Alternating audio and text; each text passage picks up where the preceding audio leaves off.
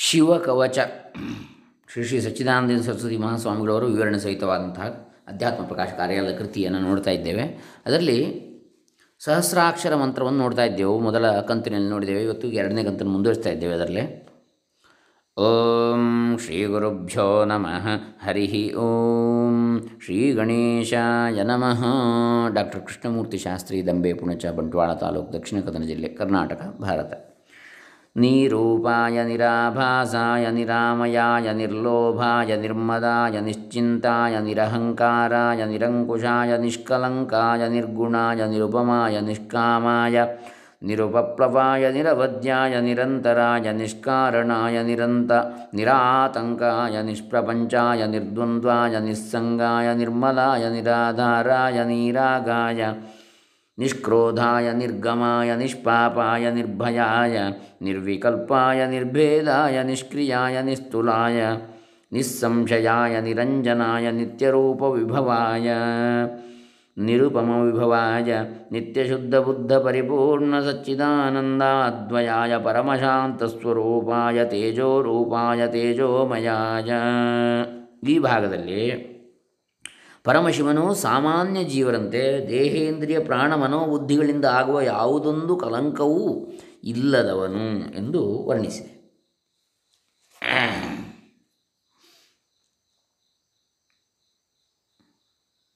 ಇಲ್ಲಿರುವ ಕೆಲವು ವಿಶೇಷಣಗಳಿಗೆ ಮಾತ್ರ ಅರ್ಥವನ್ನು ತಿಳಿಸ್ತೇವೆ ಅಂತೇಳಿ ಹೇಳ್ತಾರೆ ಶ್ರೀಗಳು. ಮಿಕ್ಕವುಗಳಿಗೆ ಅರ್ಥ ಸ್ಪಷ್ಟವಾಗಿಯೇ ಇದೆ ಅಂತೇಳಿ. ಇಲ್ಲಿ ನೋಡಿ, ನೀರೂಪ ಅಂದರೆ ರೂಪರಹಿತ ಅಂತೇಳಿ ಅವನು.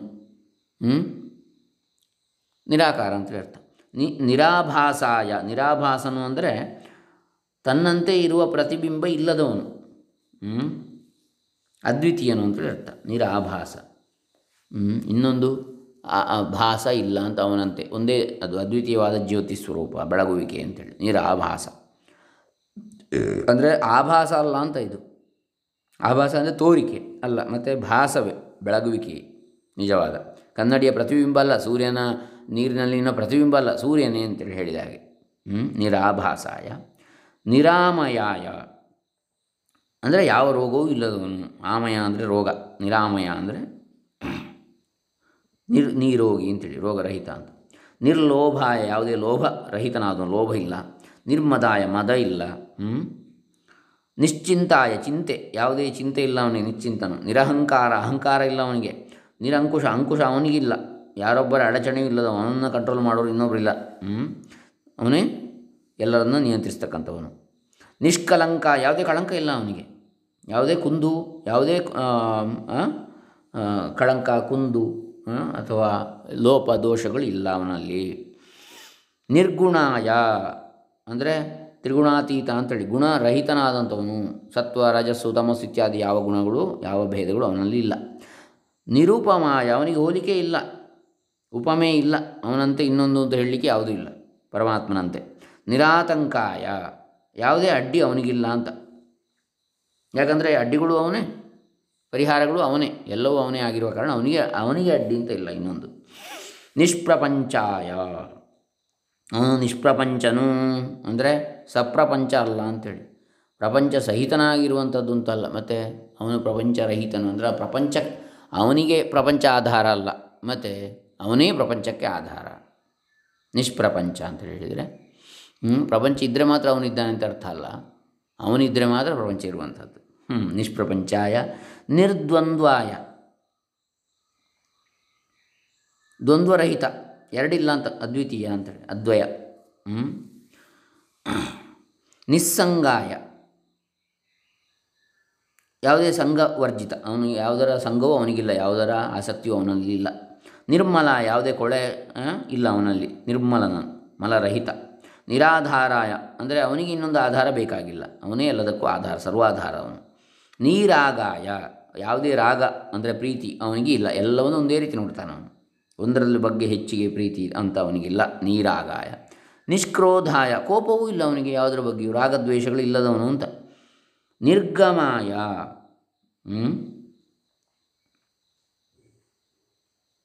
ಗಮ, ನಿರ್ಗಮ, ಗಮಿಸುವಿಕೆ ಅಂದರೆ ಹೋಗುವಿಕೆ. ಅವನಿಗೆ ಹೋಗುವಂಥದ್ದು ಅಂತೇಳಿ ಇಲ್ಲ. ನಿರ್ಗಮ ಅವನು. ಅಂದರೆ ಏನರ್ಥ? ಅವನು ಎಲ್ಲ ಕಡೆ ಇರುವಾಗ ಹೋಗುವುದು ಎಲ್ಲಿಗೆ ಅವನು? ಸರ್ವವ್ಯಾಪಿಯಾದಂಥ ಪರಮಾತ್ಮ ಎಲ್ಲಿಗೆ ಹೋಗುವುದು? ಒಂದು ಕಡೆ ಇರುವನಾದರೂ ಇನ್ನೊಂದು ಕಡೆಗೆ ಹೋಗ್ಬೋದು. ಹಾಗಾಗಿ ಅವನು ನಿರ್ಗಮನು. ನಿಷ್ಪಾಪಾಯ. ಯಾವ ಪಾಪವೂ ಇಲ್ಲ ಅವನಿಗೆ. ನಿಷ್ಪಾಪ, ಪಾಪರಹಿತ. ನಿರ್ಭಯಾಯ ಭಯವಿಲ್ಲದವನು, ಅಭಯನು, ಅಭಯ ಸ್ವರೂಪ. ಅಭಯಂ ಬ್ರಹ್ಮ. ನಿರ್ವಿಕಲ್ಪಾಯ. ಯಾವುದೇ ವಿಕಲ್ಪಗಳಿಲ್ಲ ಅವನಲ್ಲಿ ವ್ಯತ್ಯಾಸಗಳು ವಿಕಲ್ಪ ಅಂತ ಹೇಳಿದರೆ ಬೇರೆ ಬೇರೆ ಕಲ್ಪನೆಗಳು, ಬೇರೆ ಬೇರೆ ರೀತಿಯ ವೈಚಿತ್ರ್ಯಗಳು ಅವನಲ್ಲಿಲ್ಲ. ಅವನು ಏಕರೂಪನು. ಸದೈಕ ರೂಪಾಯ ಸದೈಕ ರೂಪ ರೂಪಾಯ ಅಂಥೇಳಿ ಇನ್ನು ನಿರ್ಭೇದಾಯ. ಯಾವುದೇ ಭೇದರಹಿತನು ಅವನು. ಕಾಲ, ದೇಶ, ವಸ್ತು ಭೇದರಹಿತನು ನಿಷ್ಕ್ರಿಯಾಯ, ಅಂದರೆ ನಿಷ್ಕ್ರಿಯ, ಅಂದರೆ ಅವನು ಯಾವುದನ್ನು ಮಾಡುವವನಲ್ಲ, ಎಲ್ಲಕ್ಕೂ ಸಾಕ್ಷಿ ಅವನು. ಯಾವುದೇ ಕ್ರಿಯೆಯನ್ನು ಮಾಡತಕ್ಕಂಥವನು ಅವನಲ್ಲ ಕರ್ತೃಭೋಕ್ತೃ ಅವನಲ್ಲ, ಕರ್ತೃತ್ವ ಭೋಕ್ತೃತ್ವ ರಹಿತನು, ಸರ್ವ ಸಾಕ್ಷಿ ಸ್ವರೂಪನು, ನಿಷ್ಕ್ರಿಯನು ಅಂದರೆ. ನಿಸ್ತುಲಾಯ, ತುಲನೆ ಇಲ್ಲದವನು, ಹೋಲಿಕೆ ಇಲ್ಲ ಅವನಿಗೆ. ಅವನಿಗೆ ಅವನಿಗೆ ಸಮಾನ ಅಂತೇಳಿ ಹೇಳಲಿಕ್ಕೆ ಇನ್ನೊಂದಿಲ್ಲ. ನಿಸ್ತುಲಾಯ, ನಿಸ್ಸಂಶಯಾಯ. ಸಂಶಯ ಎನ್ನುವಂಥದ್ದು ಇಲ್ಲ ಅವನಿಗೆ. ಹ್ಞೂ ಅವನಿರುವಂಥದ್ದಕ್ಕೂ ನಾವು ಸಂಶಯ ಪಡಬೇಕಾಗಿಲ್ಲ. ಅವನಿಗೂ ಯಾವುದರ ಬಗ್ಗೆ ಸಂಶಯ ಇಲ್ಲ. ನಿರಂಜನಾಯ? ಅಂಜನ ಅಂದರೆ ಕಾಡಿಗೆ ಕಪ್ಪು? ನಿರಂಜನ ಅಥವಾ ಅಂಟುವಿಕೆ ಅಂತಲೂ ಆಗ್ತದೆ. ಕಾಡಿಗೆ ಕಪ್ಪು ಅಂಟಿಕೊಳ್ತದೆ ಅಂಥದ್ದು ಯಾವುದು ಇಲ್ಲದಿರುವಿಕೆ, ಅಂಟುವಿಕೆ ಇಲ್ಲದಿರುವಿಕೆ, ನಿರಂಜನ. ಅಥವಾ ತಮಸ್ಸು, ಅಂಧಕಾರ, ಕಪ್ಪು ಇಲ್ಲದಿರುವಿಕೆ, ಶುಭ್ರನಾಗಿರ್ತಕ್ಕಂಥವನು ಅಂತೇಳಿ. ನಿತ್ಯರೂಪ ವಿಭವಾಯ? ನಿತ್ಯರೂಪ ವಿಭವಾಯ. ನಿತ್ಯ ಸ್ವರೂಪ ಅವನದ್ದು. ಶಾಶ್ವತ ಸ್ವರೂಪ ಅವನು. ವ್ಯತ್ಯಾಸ ಆಗೋ ಅಂತದಲ್ಲ. ಇವತ್ತೊಂದು ರೂಪ ನಾಳೆ ಒಂದು ರೂಪ, ಇನ್ನೊಂದು ರೂಪ. ಅಂದರೆ ಆ ತೋರಿಕೆ ಅವನಲ್ಲ. ಅದರ ಹಿಂದಿರ್ತಕ್ಕಂಥ ನಿತ್ಯ ಸ್ವರೂಪನೂ ಅವನು. ನಿತ್ಯರೂಪ ವಿಭವ. ಅದೇ ಅವನ ವೈಭವ ಅಂತ, ನಿತ್ಯನಾಗಿರುವಿಕೆ. ನಿರುಪಮ ವಿಭವಾಯ. ಹಾಗೆ ಅವನ ವೈಭವಕ್ಕೆ ಅವನ ಮಹಿಮೆಗೆ ಉಪಮೆ ಇಲ್ಲ, ಹೋಲಿಕೆ ಇಲ್ಲ, ಇನ್ನೊಂದು ಇನ್ನೊಂದು ಇನ್ನೊಬ್ಬರಿಗೆ ಆಗುವಂಥದ್ದು ವೈಭವ ಇದೆ ಅಂತೇಳಿ ಹೇಳಲಿಕ್ಕಿಲ್ಲ. ನಿತ್ಯ ಶುದ್ಧ ಬುದ್ಧ ಪರಿಪೂರ್ಣ ಸಚ್ಚಿದಾನಂದ ಅದ್ವಯಾಯ, ಅವನು ನಿತ್ಯನು, ಶುದ್ಧನು, ಬುದ್ಧ ಅಂದರೆ ಜ್ಞಾನಿ, ಪರಿಪೂರ್ಣ ಸತ್ ಚಿತ್, ಆನಂದ, ಅದ್ವಯ, ಎರಡಿಲ್ಲದವನು. ಸತ್ ಅಸ್ತಿತ್ವ, ಪರಿಪೂರ್ಣವಾದ ಅಸ್ತಿತ್ವ, ಚಿತ್ ಪರಿಪೂರ್ಣವಾದ ಜ್ಞಾನ, ಆನಂದ ಪರಿಪೂರ್ಣ ಆನಂದ ಸ್ವರೂಪ, ಅದ್ವಯ ಸ್ವರೂಪ ಎರಡಿಲ್ಲದ್ದು, ಏಕಮೇವ ಅದ್ವಿತೀಯ. ಪರಮ ಶಾಂತ ಸ್ವರೂಪಾಯ ಪರಮಶಾಂತನು. ಅವನು ಅಶಾಂತಿ ಬಿಡಿ ಶಾಂತಿ ಬಿಡಿ ಪರಮಶಾಂತಿ ಅವನದ್ದು. ಪರಮಶಾಂತ ಸ್ವರೂಪ ಎಲ್ಲ ಶಾಂತಿಗಳ ಮೂಲ ಅದು. ಶಾಂತ ಸಾಗರ ಅಂತ ಹೇಳ್ಬೋದು. ಹ್ಞೂ ಅದೊಂದು ಹೋಲಿಕೆ ಅಷ್ಟೇ. ಅಂತಹ ತುಲನೆ ಅವನಿಗಿಲ್ಲ ಪರಮಾತ್ಮನಿಗೆ ನಿಜವಾಗಿ. ತುಲ್ ಹೋಲಿಕೆ ಮಾಡಲಿಕ್ಕೆ ಯಾವುದೂ ಇಲ್ಲ. ಗಗನಂ ಗಗನಾಕಾರಂ ಆ, ಸಾಗರಂ ಸಾಗರೋಪಮಂ ರಾಮ ರಾವಣಯೋರ್. ಯುದ್ಧಂ ರಾಮ ರಾವಣಯೋರಿವ ಅಂತೇಳಿ ಒಂದು ಸುಭಾಷಿತ ಬರ್ತದೆ ಹಾಗೆ. ಅಂದರೆ ರಾಮ ರಾವಣರ ಯುದ್ಧಕ್ಕೆ ಹೋಲಿಕೆ ಇಲ್ಲ, ರಾಮ ರಾವಣರ ಯುದ್ಧವನ್ನೇ ನೋಡಬೇಕು, ಹೇಳಬೇಕು ಅಂತ ಅದಕ್ಕೆ ಹೋಲಿಕೆ. ಹೇಗೆ ಅಂತ ಕೇಳಿದರೆ ಗಗನ ಆಕಾಶ ಹೇಗಿದೆ ಅಂತ ಹೇಳಿದರೆ ಗಗನಾಕಾರವಾಗಿದೆ ಅಂತ ಆಕಾಶದ ಆಕಾರ ಅದಕ್ಕೆ ಇನ್ನೊಂದು ಹೋಲಿಕೆ ಕೊಡಲಿಕ್ಕೆ ಸಾಧ್ಯ ಇಲ್ಲ. ಸಾಗರಂ ಸಾಗರೋಪಮ, ಸಾಗರ ಅಂತ ಹೇಳಿದರೆ ಹೇಗೆ ಅಂದರೆ ಸಾಗರದ ಹಾಗೆ ಇರ್ತದೆ ಅಂತ. ಸಾಗರಕ್ಕೆ ಇನ್ನೊಂದು ಹೋಲಿಕೆ ಕೊಡಲಿಕ್ಕೆ ಸಾಧ್ಯ ಇಲ್ಲ. ಅದೇ ರೀತಿ ಪರಮಾತ್ಮನು ಕೂಡ, ಪರಮಶಾಂತ ಸ್ವರೂಪನು, ಅವನಿಗೆ ಇನ್ನೊಂದು ಹೋಲಿಕೆ ಇಲ್ಲ? ಆಮೇಲೆ ತೇಜೋ ರೂಪಾಯ ತೇಜಸ್ಸಿನ ರೂಪ ಅವನು ಅಂತ ಅಂದರೆ ಜ್ಯೋತಿ ಸ್ವರೂಪ, ಪರಂಜ್ಯೋತಿ, ತೇಜಸ್ಸು, ಶಕ್ತಿ ಇತ್ಯಾದಿ ತೇಜೋಮಯಾಯ ಹಾಗೆ ತೇಜಸ್ಸಿನಿಂದ ತುಂಬಿಕೊಂಡಿರುವವನು ಅಂಥೇಳಿ ಇಲ್ಲಿ ನಾವು ಕಾಣ್ತೇವೆ ನಿಸ್ತುಲ ಅಂದರೆ ತನಗೆ ಸಮಾನರು ಯಾರೂ ಇಲ್ಲದವನು, ನಿರಂತರನು ಅಂದರೆ ಪರಿಚ್ಛೇದ ಶೂನ್ಯನು? ಯಾವುದೇ ಪರಿಚ್ಛೇದ, ಅಂತರ ಇಲ್ಲದವನು ಮಧ್ಯದಲ್ಲಿ? ಅಂತರ ಇಲ್ಲ ಅಂತ, ಮಧ್ಯದಲ್ಲಿ ಗ್ಯಾಪ್, ಅವನು ಇಲ್ಲದ ಪ್ರದೇಶ ಅಂತ ಇಲ್ಲ ಅವನು ಇಲ್ಲದ ಕಾಲ ಅಂತಿಲ್ಲ, ಅವನಿಲ್ಲದ ವಸ್ತು ಅಂತಿಲ್ಲ. ಹೀಗೆ ದೇಶ ಕಾಲ ವಸ್ತು ಭೇದರಹಿತನು ಪರಿಚ್ಛೇದರಹಿತನು ಪರಿಚ್ಛೇದ ರಹಿತನು. ಇನ್ನು ಜಯ ಜಯ ಮಹಾರುದ್ರ ಮಹಾರೌದ್ರ ಭದ್ರಾವತಾರ ದುಃಖದಾವ ದಾ ದುಃಖದಾವಧಾರಣ. ಮಹಾಭೈರವ, ಕಾಲಭೈರವ ಕಲ್ಪಾಂತ ಭೈರವ ಕಪಾಲಮಾಲಾಧರ, ಖಟ್ವಾಂಗ ಖಡ್ಗ ಚರ್ಮ ಪಾಶಾಂಕುಶ ಡಮರುಶೂಲಜಾಪ ಬಾಣಗದಾ ಶಕ್ತಿ ಭಿಂಡಿಪಾಲ, ತೋಮರ, ಮುಸಲ, ಮುದ್ಗರ, ಪ್ರಾಸ, ಪಟ್ಟಿಶ ಪರಶು ಪರಿಘಭುಷುಂಡೀ ಶತಘ್ನೀ, ಚಕ್ರಾದ್ಯಾಯುಧ, ಭೀಷಣಕರ, ಸಹಸ್ರಮುಖ ದಂಷ್ಟ್ರಾಕರಾಲವದನ ವಿಕಟಾಟ್ಟಹಾಸ, ವಿಸ್ಫಾರಿತ ಬ್ರಹ್ಮಾಂಡಮಂಡಲ ನಾಗೇಂದ್ರ ಕುಂಡಲ ನಾಗೇಂದ್ರಹಾರ ನಾಗೇಂದ್ರ ವಲಯ ನಾಗೇಂದ್ರ ಚರ್ಮಧರ ಮೃತ್ಯುಂಜಯ ತ್ರ್ಯಂಬಕ ತ್ರಿಪುರಾಂತಕ ವಿಶ್ವರೂಪ ವಿರೂಪಾಕ್ಷ ವಿಶ್ವೇಶ್ವರ, ವೃಷಭವಾಹನ ವಿಷಭೂಷಣ विश्वतोमुख सर्वतोमुख माँ रक्ष रक्ष ज्वल ज्वल महामृत्युभय अपमृत्युभयं नाशय नाशय,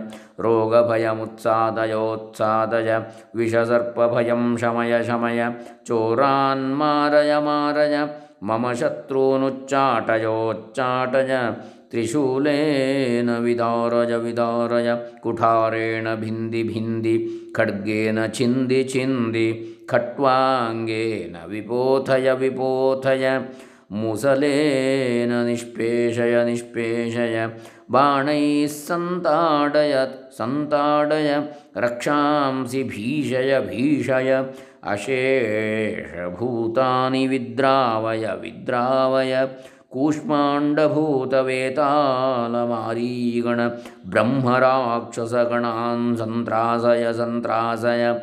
ममाभयं कुरु कुरु वित्रस्तं ममा मामाश्वासयाश्वासय। नरकमहाभयान् मामुद्धरोद्धर। सञ्जीवय सञ्जीवय। ಕ್ಷುತ್ರಢ್ಯಾಂ ಮಾಮಾಪ್ಯಾಯಯಾಪ್ಯಾಯಯ, ದುಃಖಾತುರಂ ಮಾಮಾನಂದಯಾನಂದಯ ಶಿವಕವಚೇನ ಮಾಮಾಚ್ಛಾದಯಾಚ್ಛಾದಯ ಮೃತ್ಯುಂಜಯ ತ್ರ್ಯಂಬಕ ಸದಾಶಿವ, ಶಂಭೋ ನಮಸ್ತೆ ನಮಸ್ತೆ. ಈ ಭಾಗದಲ್ಲಿ ಸದಾಶಿವನ ಸಕಲ ಭಯ ಭಯಂಕರ ಮೂರ್ತಿಯು ತನ್ನ ಎದುರಿಗೇ ಇದ್ದಂತೆ. ಭಾವಿಸಿ ತನ್ನ ಎಲ್ಲ ಅಂಜಿಕೆಗಳನ್ನು ಹೋಗಲಾಡಿಸಬೇಕು ಅಂತೇಳಿ ಕೇಳಿಕೊಳ್ಳಲಾಗಿದೆ. ಇಲ್ಲಿ ಮಾಡಿರುವ ಪ್ರಾರ್ಥನೆಯಲ್ಲಿ ಕಳ್ಳರು, ಶತ್ರುಗಳು, ರಾಕ್ಷಸರು ಭೂತ ವೇತಾಲಾದಿಗಳು ಇವೇ ಮುಂತಾದವುಗಳನ್ನು ದಂಡಿಸಿ ತನಗೆ ಚಿತ್ತ ಸಮಾಧಾನವನ್ನು ಕೊಡಬೇಕೆಂದು, ನರಕದ ಭೀತಿಯನ್ನು ತಪ್ಪಿಸಬೇಕೆಂದು, ಇಹಲೋಕದ ಹಸಿವು, ಬಾಯಾರಿ ಋಣ ರೋಗ, ದಾರಿದ್ರ್ಯ ಮುಂತಾದವುಗಳಿಂದ ಆಗುವ ದುಃಖ ಪರಂಪರೆಯನ್ನು ತಪ್ಪಿಸಬೇಕೆಂದು ಬೇಡಿಕೊಂಡಿದೆಯಷ್ಟೇ ಈ ವಿಷಯದಲ್ಲಿ ತಿಳಿದುಕೊಳ್ಳಬೇಕಾದ ಒಂದು ವಿಶೇಷ ರಹಸ್ಯ ಇದೆ, ಅದೇನೆಂದರೆ ನಮಗೆ ಶತ್ರುಗಳಿದ್ದರೆ ಅವರನ್ನು ಕೊಲ್ಲಬೇಕೆಂದಾಗಲಿ, ದಂಡಿಸಬೇಕೆಂದಾಗಲಿ ಪರಮೇಶ್ವರನನ್ನು ಪ್ರಾರ್ಥಿಸಿದರೆ ಆ ಶತ್ರುಗಳಿಗೂ ನಾವು ಶತ್ರುಗಳಾಗಿರುವುದರಿಂದ ಅವರೂ ಹಾಗೆಂದೇ ಶಿವನನ್ನು ಪ್ರಾರ್ಥಿಸಬಹುದಲ್ವೇ? ಆಗ ಈಶ್ವರನು ಯಾರ ಪ್ರಾರ್ಥನೆಯನ್ನು ಕೇಳಬೇಕು ಎಂಬುದೊಂದು ಸಂಶಯ ಕೆಲವರನ್ನು ಬಾಧಿಸುವುದುಂಟು. ಆದರೆ ಇಲ್ಲಿ ನಿಜವೇನೆಂದರೆ ಮನುಷ್ಯನ ಚಿತ್ತವು ಹಲವು ಅಂತಸ್ತುಗಳಲ್ಲಿ ಇರ್ತದೆ. ಇದು ಅತ್ಯಂತ ಕೀಳಾದ ಅಂತಸ್ತಿನಲ್ಲಿರುವಾಗ ತನ್ನನ್ನು ತಾನೇ ಕಾಪಾಡಿಕೊಳ್ಳಬಲ್ಲೆನೆಂದು ಹೆಮ್ಮೆ ಪಡುತ್ತಾ ಆಸುರ ಸಂಪತ್ತಿನಿಂದ ಮೆರೆಯುತ್ತಾ ಇರ್ತದೆ. ಆ ಚಿತ್ತ. ಸ್ವಲ್ಪ ಮೇಲಿನ ಅಂತಸ್ತಿಗೆ ಅವನು ಹೋದರೆ ಪರಮೇಶ್ವರನೊಬ್ಬನು ಇದ್ದಾನೆ ಎಂಬುದು ಅವನಿಗೆ ಹೇಗೋ ಹೊಳೆಯುತ್ತದೆ. ಅಂತಹ ಅವಸ್ಥೆಯಲ್ಲಿ ಮನುಷ್ಯನು, ದೇವ, ನನ್ನ ಸಕಲ ಇಷ್ಟಾರ್ಥಗಳನ್ನು ಈಡೇರಿಸು, ನನಗೆ ಎಲ್ಲೆಲ್ಲಿಯೂ ಜಯವಾಗಲಿ, ನನ್ನ ಶತ್ರುಗಳೆಲ್ಲ ನಾಶವಾಗಲಿ ಎಂದು ಪ್ರಾರ್ಥಿಸಿಕೊಳ್ತಾನೆ. ಸಾಧಕನ ಚಿತ್ತವು ಅದಕ್ಕಿಂತಲೂ ಮೇಲಿನ ಅಂತಸ್ತನ್ನು ಮುಟ್ಟಿದರೆ ಪರಮೇಶ್ವರನು ಸಕಲರಿಗೂ ಕಲ್ಯಾಣವನ್ನುಂಟು ಮಾಡುವವನೇ ಹೊರತು ಅವನು ಯಾರೊಬ್ಬರ ಪಕ್ಷವನ್ನು ವಹಿಸುವವನಲ್ಲವೆಂದು ನಿಶ್ಚಿತವಾಗಿ ತಿಳಿಯುತ್ತದೆ. ಆಗ ಮನುಷ್ಯನಿಗೆ ಉಂಟಾಗಿರುವ ಅಂಜಿಕೆಗಳೆಲ್ಲವೂ ಪರಮೇಶ್ವರನ ಸ್ವಾಮಿ ಸಾಮೀಪ್ಯವನ್ನು ಬಿಟ್ಟು ಹೊರಮುಖವಾಗಿರುವ, ಆಗಿರುವುದರಿಂದಲೇ ಆಗಿರುವವು ಎಂಬ ತಿಳುವಳಿಕೆ ಉಂಟಾಗ್ತದೆ. ಆದರೂ ವ್ಯವಹಾರದಲ್ಲಿ ತೋರುವ ಬಗೆ ಬಗೆಯ ಅಂಜಿಕೆಗಳನ್ನು ಮೀರಿ ಆ ಪರಮೇಶ್ವರನ ಸಾಮೀಪ್ಯವನ್ನು ಪಡೆದುಕೊಳ್ಳುವುದಕ್ಕೆ ನಮ್ಮ ಬರಿಯ ಪ್ರಯತ್ನವೇ ಸಾಲದು ಎಂಬ ಅರಿವು ಮನದಲ್ಲಿ ಮಿಂಚಿದಂತೆಲ್ಲ ದೇವ, ನಿನ್ನ ಪಾದತಲವನ್ನು ಯಾವಾಗಲೂ ಸ್ಮರಿಸುವಂತೆ ಮನಸ್ಸಿಗೆ ಬಲವನ್ನು ಕೊಡು. ಸ್ಮರಣೆಗೆ ಅಡ್ಡಿಯಾಗಿರುವ ಹೊರಗಿನ ವಿಘ್ನ ಪರಂಪರೆಗಳನ್ನೆಲ್ಲ ಗೆಲ್ಲುವಂತೆ ಮನೋಬಲವನ್ನು ಅನುಗ್ರಹಿಸುವಂತೆ ಸಾಧಕನು ಬೇಡಿಕೊಳ್ತಾನೆ. ಈ ಅಂತಸ್ತಿನಲ್ಲಿ ಹಸಿವು ಬಾಯಾರಿಕೆಗಳೆಂದರೆ ವಿಷಯಗಳಲ್ಲಿರುವ ತೃಷ್ಣೆ ರೋಗವೆಂದರೆ ವಿಷಯದ ಚಿಂತನೆಯನ್ನು ಬಿಡದಂತೆ ಮಾಡಿರುವ ವಾಸನೆಯೇ. ದಾರಿದ್ರ್ಯವೆಂದರೆ ಪರಶಿವನ ಭಕ್ತಿಯು ಪೂರ್ಣವಾಗದಿರುವುದೇ. ಋಣವೆಂದರೆ ಪ್ರಾರಬ್ಧ ಬಲದಿಂದ ನಾವು ಅನುಭವಿಸುತ್ತಿರಬೇಕಾಗಿರುವ ಪ್ರಾಪಂಚಿಕ ದುಃಖವೇ. ಶತ್ರುಗಳೆಂದರೆ ಕಾಮಕ್ರೋಧಾದಿಗಳೇ ಎಂದು ಅರ್ಥ ಮಾಡಿಕೊಳ್ಳಬೇಕು. ಈ ಬಗೆಯ ಅಂಜಿಕೆಗಳನ್ನೆಲ್ಲ ತೊಲಗಿಸು ಎಂದು ಬೇಡುವುದು ಸಾತ್ವಿಕರೆಲ್ಲರಿಗೂ ಯುಕ್ತವಾಗಿಯೇ ಇರುತ್ತದೆ. ಈಗ ಮತ್ತೊಂದು ವಿಷಯವನ್ನು ಮನಸ್ಸಿಗೆ ತಂದುಕೊಳ್ಳುವುದು ಅವಶ್ಯ.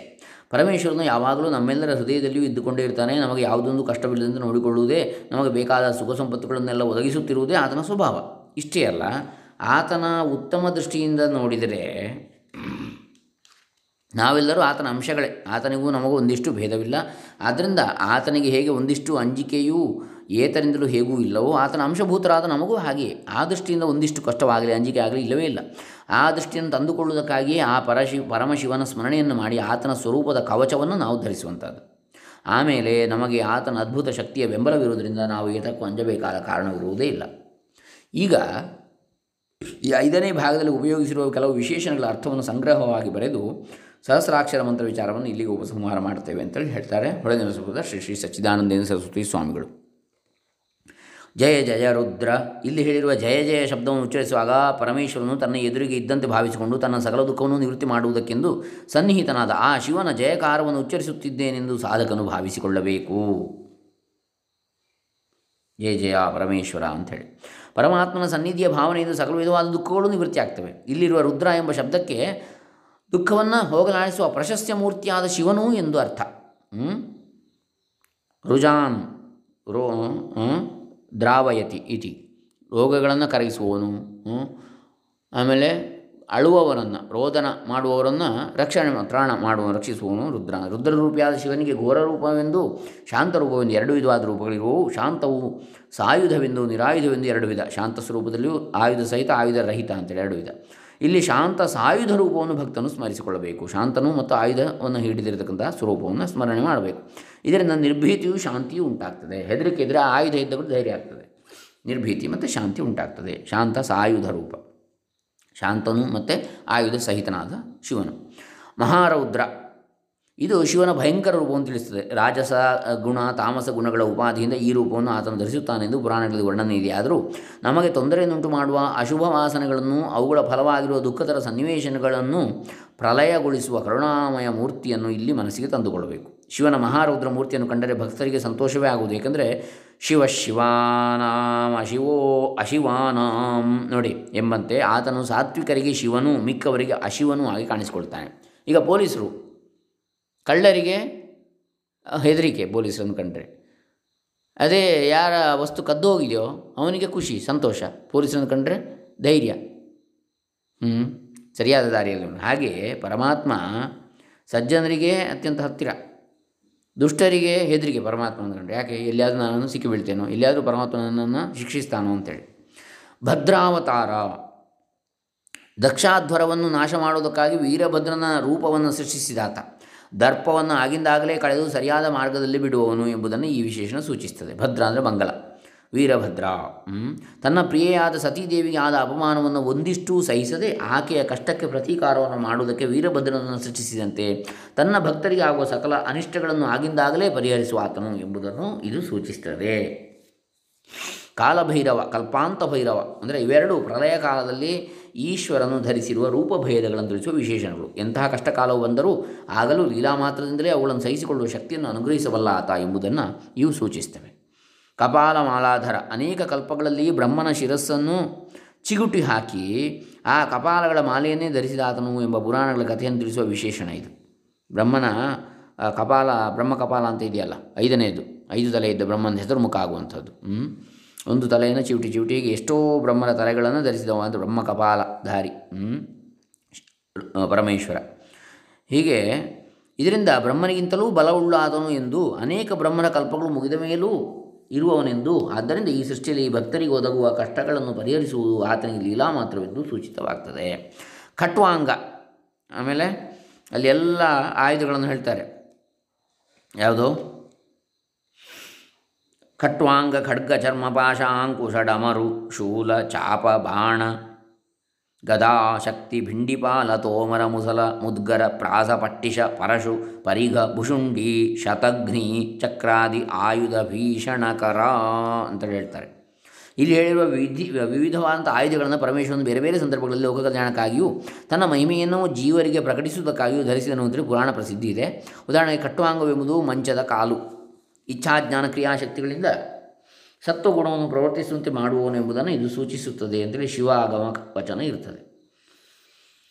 ಪರಶು ಎಂಬ ಗಂಡು ಕೊಡಲಿಯು ಈತನು ಸತ್ಯನಿಷ್ಠನೆಂದು ಸೂಚಿಸುತ್ತದೆ ಎಂದು ಶೂಲವು ತ್ರಿಗುಣಗಳನ್ನು ಸ್ವಾಧೀನದಲ್ಲಿ ಇಟ್ಟುಕೊಂಡಿರುವನು ಎಂಬುದನ್ನು ಸೂಚಿಸುತ್ತದೆ ಅಂತೇಳಿ ಶಿವಾಗಮ ವಚನ ಇದೆ. ಇದರಂತೆ ಮಿಕ್ಕ ಆಯುಧಗಳಿಗೂ ಪುರಾಣಾದಿಗಳಲ್ಲಿ ಹೇಳಿರುವ ಪ್ರಯೋಜನವನ್ನು ಊಹಿಸಿಕೊಳ್ಳಬೇಕು ಅಂತೇಳಿ ಶ್ರೀಗಳು ಇಲ್ಲಿ ತಮ್ಮ ಒಂದು ಜ್ಞಾನದ ವಿಸ್ತಾರವನ್ನು ತೋರಿಸ್ತಾರೆ, ನಮಗೆ ಉಪದೇಶ ಮಾಡುತ್ತಾರೆ. ಆಗಮ, ಶಾಸ್ತ್ರ ಇತ್ಯಾದಿಗಳು ಎಲ್ಲ ಅಧ್ಯಯನವನ್ನು ಮಾಡಿರ್ತಕ್ಕಂತಹ ಎಲ್ಲರ ಜ್ಞಾನ ಇರತಕ್ಕಂಥವರು ಹೊಳೆ ಹೊಳೆನರಸದ ಶ್ರೀ ಶ್ರೀ ಸಚ್ಚಿದಾನಂದ ಸರಸ್ವತಿ ಮಹಾಸ್ವಾಮಿಗಳು ಆಗಮಗಳು ಅಂದರೆ ಶೈವ ಆಗಮ ಶಾಕ್ತಾಗಮ ವೈಷ್ಣವ ಆಗಮ ಇತ್ಯಾದಿ ಆಗಮ ಶಾಸ್ತ್ರಗಳು ಸಹಸ್ರಮುಖ ರುದ್ರನು ಸಾವಿರಾರು ರೂಪದಿಂದ ಪ್ರಪಂಚವನ್ನೆಲ್ಲ ವ್ಯಾಪಿಸಿರುವನೆಂದು?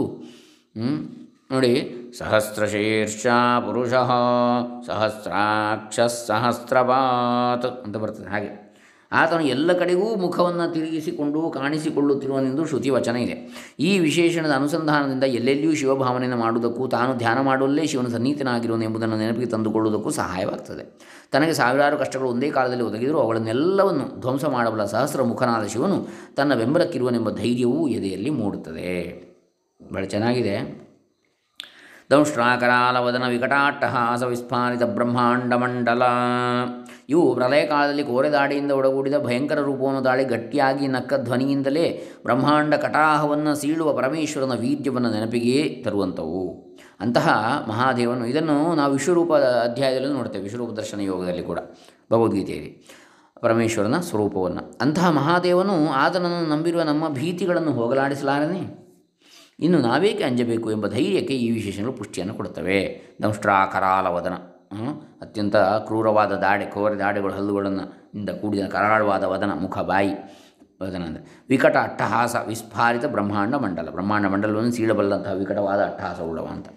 ನಾಗೇಂದ್ರ ಹಾರ ನಾಗೇಂದ್ರ ಚರ್ಮಧರ ಕಾಶಿಯಲ್ಲಿ ಶಿವಭಕ್ತರನ್ನು ಕೊಲ್ಲುವುದಕ್ಕೆಂದು ಬಂದ ಗಜಾಸುರನನ್ನು ಸಂಹರಿಸಿ ಆತನ ಚರ್ಮವನ್ನು ಗ ಈಶ್ವರನು ಧರಿಸಿಕೊಂಡನು ಅಂತೇಳಿ ಪುರಾಣದಲ್ಲಿ ಕಥೆ ಇದೆ. ನಾಗ ಅಂದರೆ ಹಸ್ತಿ, ಗಜ ಅನ್ನೋ ಅರ್ಥವೂ ಇದೆ.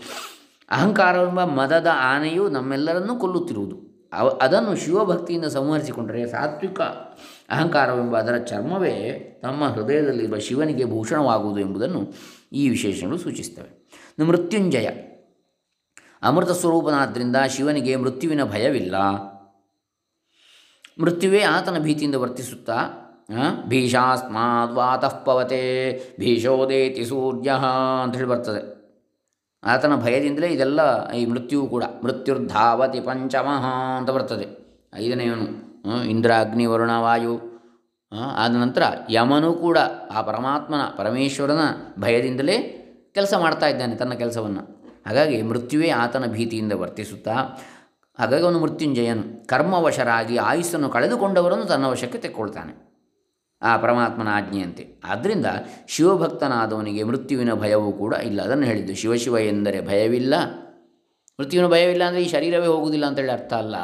ಮತ್ತು ಶಿವನೇ ರಕ್ಷಣೆ ಮಾಡ್ತಾನೆ ಅಂಥೇಳಿ ಯಾವಾಗಲೂ. ಆಯುಷ್ಯ ಇದ್ದಷ್ಟು ಸಮಯ. ಆಯುಷ್ಯ ಮುಗಿದಾಗ ಶಿವನೇ ಕರ್ಕೊಂಡು ಹೋಗ್ತಾನೆ ಅವನ ಕಡೆಗೆ ಅಂತೇಳಿ. ಹೀಗೆ ಮೃತ್ಯುವಿನ ಭಯವೂ ಕೂಡ ಇಲ್ಲ ಎಂಬುದನ್ನು ಪುರಾಣೋಕ್ತವಾದ ಮಾರ್ಕಂಡೇಯಾದಿ ಚರಿತ್ರೆಯ ದೃಷ್ಟಾಂತಗಳನ್ನು ಈ ವಿಶೇಷ ಸೂಚಿಸುತ್ತದೆ. ಅಲ್ಲಿ ಅಲ್ಪಾಯವು ಎಲ್ಲಿಯಾದರೂ ಇದ್ದರೆ ಅಥವಾ ಆ, ಮ- ಏನು, ಅಕಾಲ ಮೃತ್ಯುವನ್ನು ಹರಣ ಮಾಡ್ತಾನೆ ಅವನು ಅಲ್ಪಾಯುವನ್ನು ದೀರ್ಘಾಯುವನ್ನಾಗಿ ಮಾಡ್ತಾನೆ. ಮಾರ್ಕಂಡೇಯಾದಿಗಳ ಉದಾಹರಣೆಯನ್ನು ನಾವು ನೋಡ್ಬೋದು. ಶಿವಲಿಂಗವನ್ನೇ ಅಪ್ಪಿ ಹಿಡಿದವನು ಯಮನು ಕೂಡ ಅಲ್ಲಿ ಕೊಂಡು ಹೋಗ್ಲಿಕ್ಕೆ ಆಗಲಿಲ್ಲ. ಯಮನೇ ಬಂದರು ಯಮಗಣಗಳಿಗೆ ಹೇಗೂ ಆಗಲಿಲ್ಲ. ಮಾರ್ಕಂಡೇಯನನ್ನು ಕೊಂಡು ಹಾಗ ಹಾಗೆ ಅವನು ದೀರ್ಘಾಯುಷ್ಯ ಬಂತು. ಅವನು ಚಿರಂಜೀವಿಯೂ ಆದ ಮಾರ್ಕಂಡೇಯ. ಹ್ಞೂ ಶಿವಭಕ್ತ ಮಾರ್ಕಂಡೇಯನು. ಪ್ರಳಯ ಕಾಲದಲ್ಲಿಯೂ ಕೂಡ ಇದ್ದು ಆ ಪ್ರಳಯ ಕಾಲದ ಪರಮೇಶ್ವರನನ್ನು ಕೂಡ ನೋಡಿ, ಆದಿನಾರಾಯಣ ಅಂತೇಳಿ ಹೇಳ್ತಾರೆ. ಆಲದೆಲೆ ಮೇಲೆ ಪೌಡಿಸಿದವ ಆ ಪರಮಾತ್ಮನನ್ನು ಕೂಡ ನೋಡಿ ಅವನು ಅಂದರೆ ಧನ್ಯನಾಥ ಹೀಗೆ ಮಾರ್ಕಂಡೇಯ ಚಿರಂಜೀವಿ ಎನಿಸಿದ. ಶಿವಭಕ್ತ. ಶಿವ ಅಂದರೆ ಪರಮಾತ್ಮ ನಾರಾಯಣ ಅಂದರೆ ಪರಮಾತ್ಮ ಒಂದೇ ಪರಮಾತ್ಮನನ್ನು ಹೇಳುವಂಥದ್ದು ಬೇರೆ ಬೇರೆ ರೂಪದಲ್ಲಿ. ತ್ರ್ಯಂಬಕ.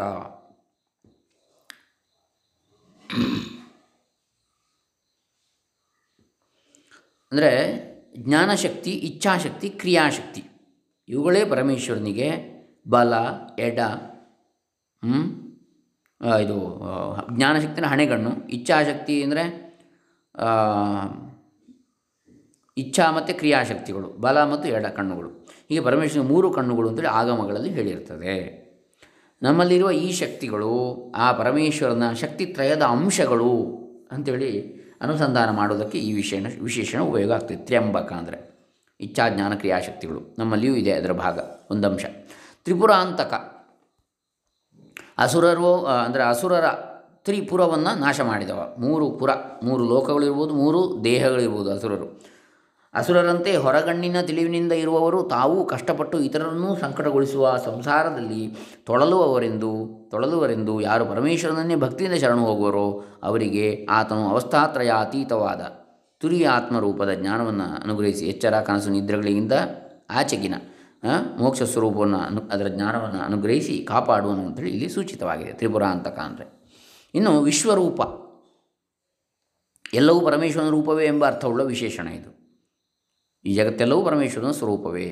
ವಿರೂಪಾಕ್ಷ, ಲೋಕ ವಿರುದ್ಧವಾದ ಕಣ್ಣುಳ್ಳವ ಅಂದರೆ ಲೋಕದಲ್ಲಿ ಅಜ್ಞಾನ ಇದ್ದರೆ ಇವನು ಜ್ಞಾನಸ್ವರೂಪಿ ಜ್ಞಾನಚಕ್ಷು ಲೋಕವೆಲ್ಲ ಲೌಕಿಕವಾಗಿ ಮುಳುಗುತ್ತಾ ಇದ್ದರೆ ಇವನು ಆಧ್ಯಾತ್ಮಿಕ ಚಕ್ಷು. ವಿರೂಪಾಕ್ಷ ವಿರೂಪಾಕ್ಷ. ಪರಮೇಶ್ವರನ ಆಕಾರವು ಮನುಷ್ಯರ ದೇಹಾದಿಗಳಂತೆ ಭೌತಿಕವಾದದ್ದಲ್ಲ, ಆತನ ಇಂದ್ರಿಯಗಳು ಭೌತಿಕವಲ್ಲ, ಆತನ ಶರೀರವು ಶುದ್ಧ ಚೈತನ್ಯಮಯವಾದ್ದು, ಆತನ ಕಣ್ಣುಗಳು ದ್ವೈತವನ್ನು ನೋಡುವ ನಮ್ಮಗಳ ಕಣ್ಣಿನಂತೆಲ್ಲ ಜ್ಞಾನವೇ ಆತನ ಚಕ್ಷಸ್ಸು. ವಿಶ್ವೇಶ್ವರ, ಎಲ್ಲಕ್ಕೂ ಆತನೇ ಒಡೆಯನು. ವೃಷಭ ವಾಹನ, ವೃಷಭವು ಧರ್ಮದ ಚಿಹ್ನೆ. ವೃಷಭ ವೃಷಭರೂಪಿಯಾಗಿ ಧರ್ಮ. ಚತ್ವಾರಿ ಶೃಂಗ ಅಂತೇಳಿ ಬರ್ತದೆ ವೇದದಲ್ಲಿ ಕೂಡ. ತ್ರಯೋ ಅಸ್ಯ ಪಾದಾಹ ಅಂಥೇಳಿ ಇದು ವೃಷಭ, ಧರ್ಮ ವೃಷಭ. ಧರ್ಮವೇ ಪರಮೇಶ್ವರನ ವಾಹನ. ಆ ಧರ್ಮದ ರೂಪದಲ್ಲಿ ಅವನು ಜಗತ್ತಿನಲ್ಲಿ ಸಂಚ, ಸಂಚರಿಸ್ತಾ ಇದ್ದಾನೆ ಅಂತೇಳಿ. ಧರ್ಮರೂಪಿ ವೃಷಭ. ಜಗತ್ತಿನಲ್ಲಿ ಸಂ, ಸಂಚರಿಸ್ತಾ ಇರತಕ್ಕಂಥ ಪರಮಾತ್ಮ ಆ ರೂಪದಲ್ಲಿ. ವಿಷ ವಿಭೂಷಣ ಅಂದರೆ ವಿಷವನ್ನೇ ವಿಶೇಷವಾದಂತಹ ಭೂಷಣ ತನಗೆ ಅಲಂಕಾರವನ್ನಾಗಿ ಮಾಡಿಕೊಂಡವ. ಅಲಂಕಾರವನ್ನಾಗಿ, ವಿಷವನ್ನು. ಯಾವ ವಿಷವನ್ನು? ಹಾಲಾಹಲವನ್ನು ಅಥವಾ ಕಾಲಕೂಟ ವಿಷ ಅಂತ ಹೇಳ್ತಾರೆ.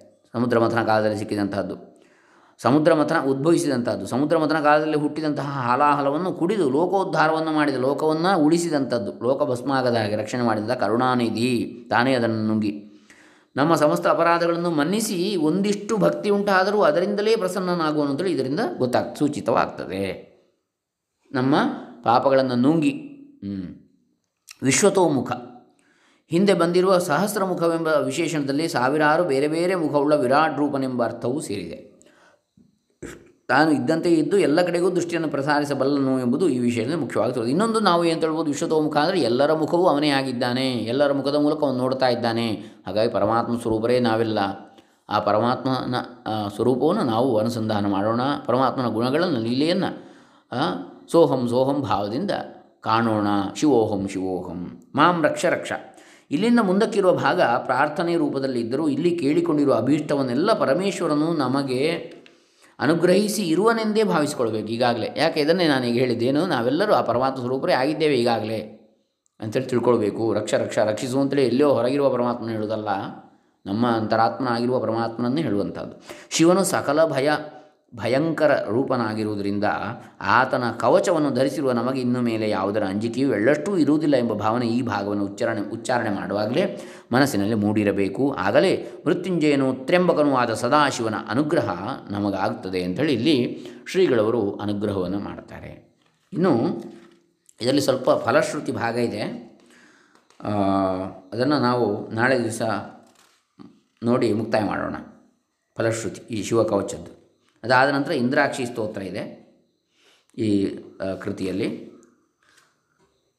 ಏನೆಲ್ಲ? ಆಮೇಲೆ ನೋಡೋಣ. ಹರೇ ರಾಮ. ಶ್ರೀ ಶ್ರೀ ಸಚ್ಚಿದಾನಂದೇಂದ್ರ ಸರಸ್ವತಿ ಚರಣಾರವಿಂದಾರ್ಪಿತಮಸ್ತು ಸರ್ವೇ ಜನಾ ಸುಖಿನೋ ಭವಂತು ಲೋಕಾಃ ಸಮಸ್ತಾಃ ಸುಖಿನೋ ಭವಂತು. ಉಮಾಮಹೇಶ್ವರ ಚರಣಾರವಿಂದಾರ್ಪಿತಮಸ್ತು. ಓಂ ತತ್ಸತ್.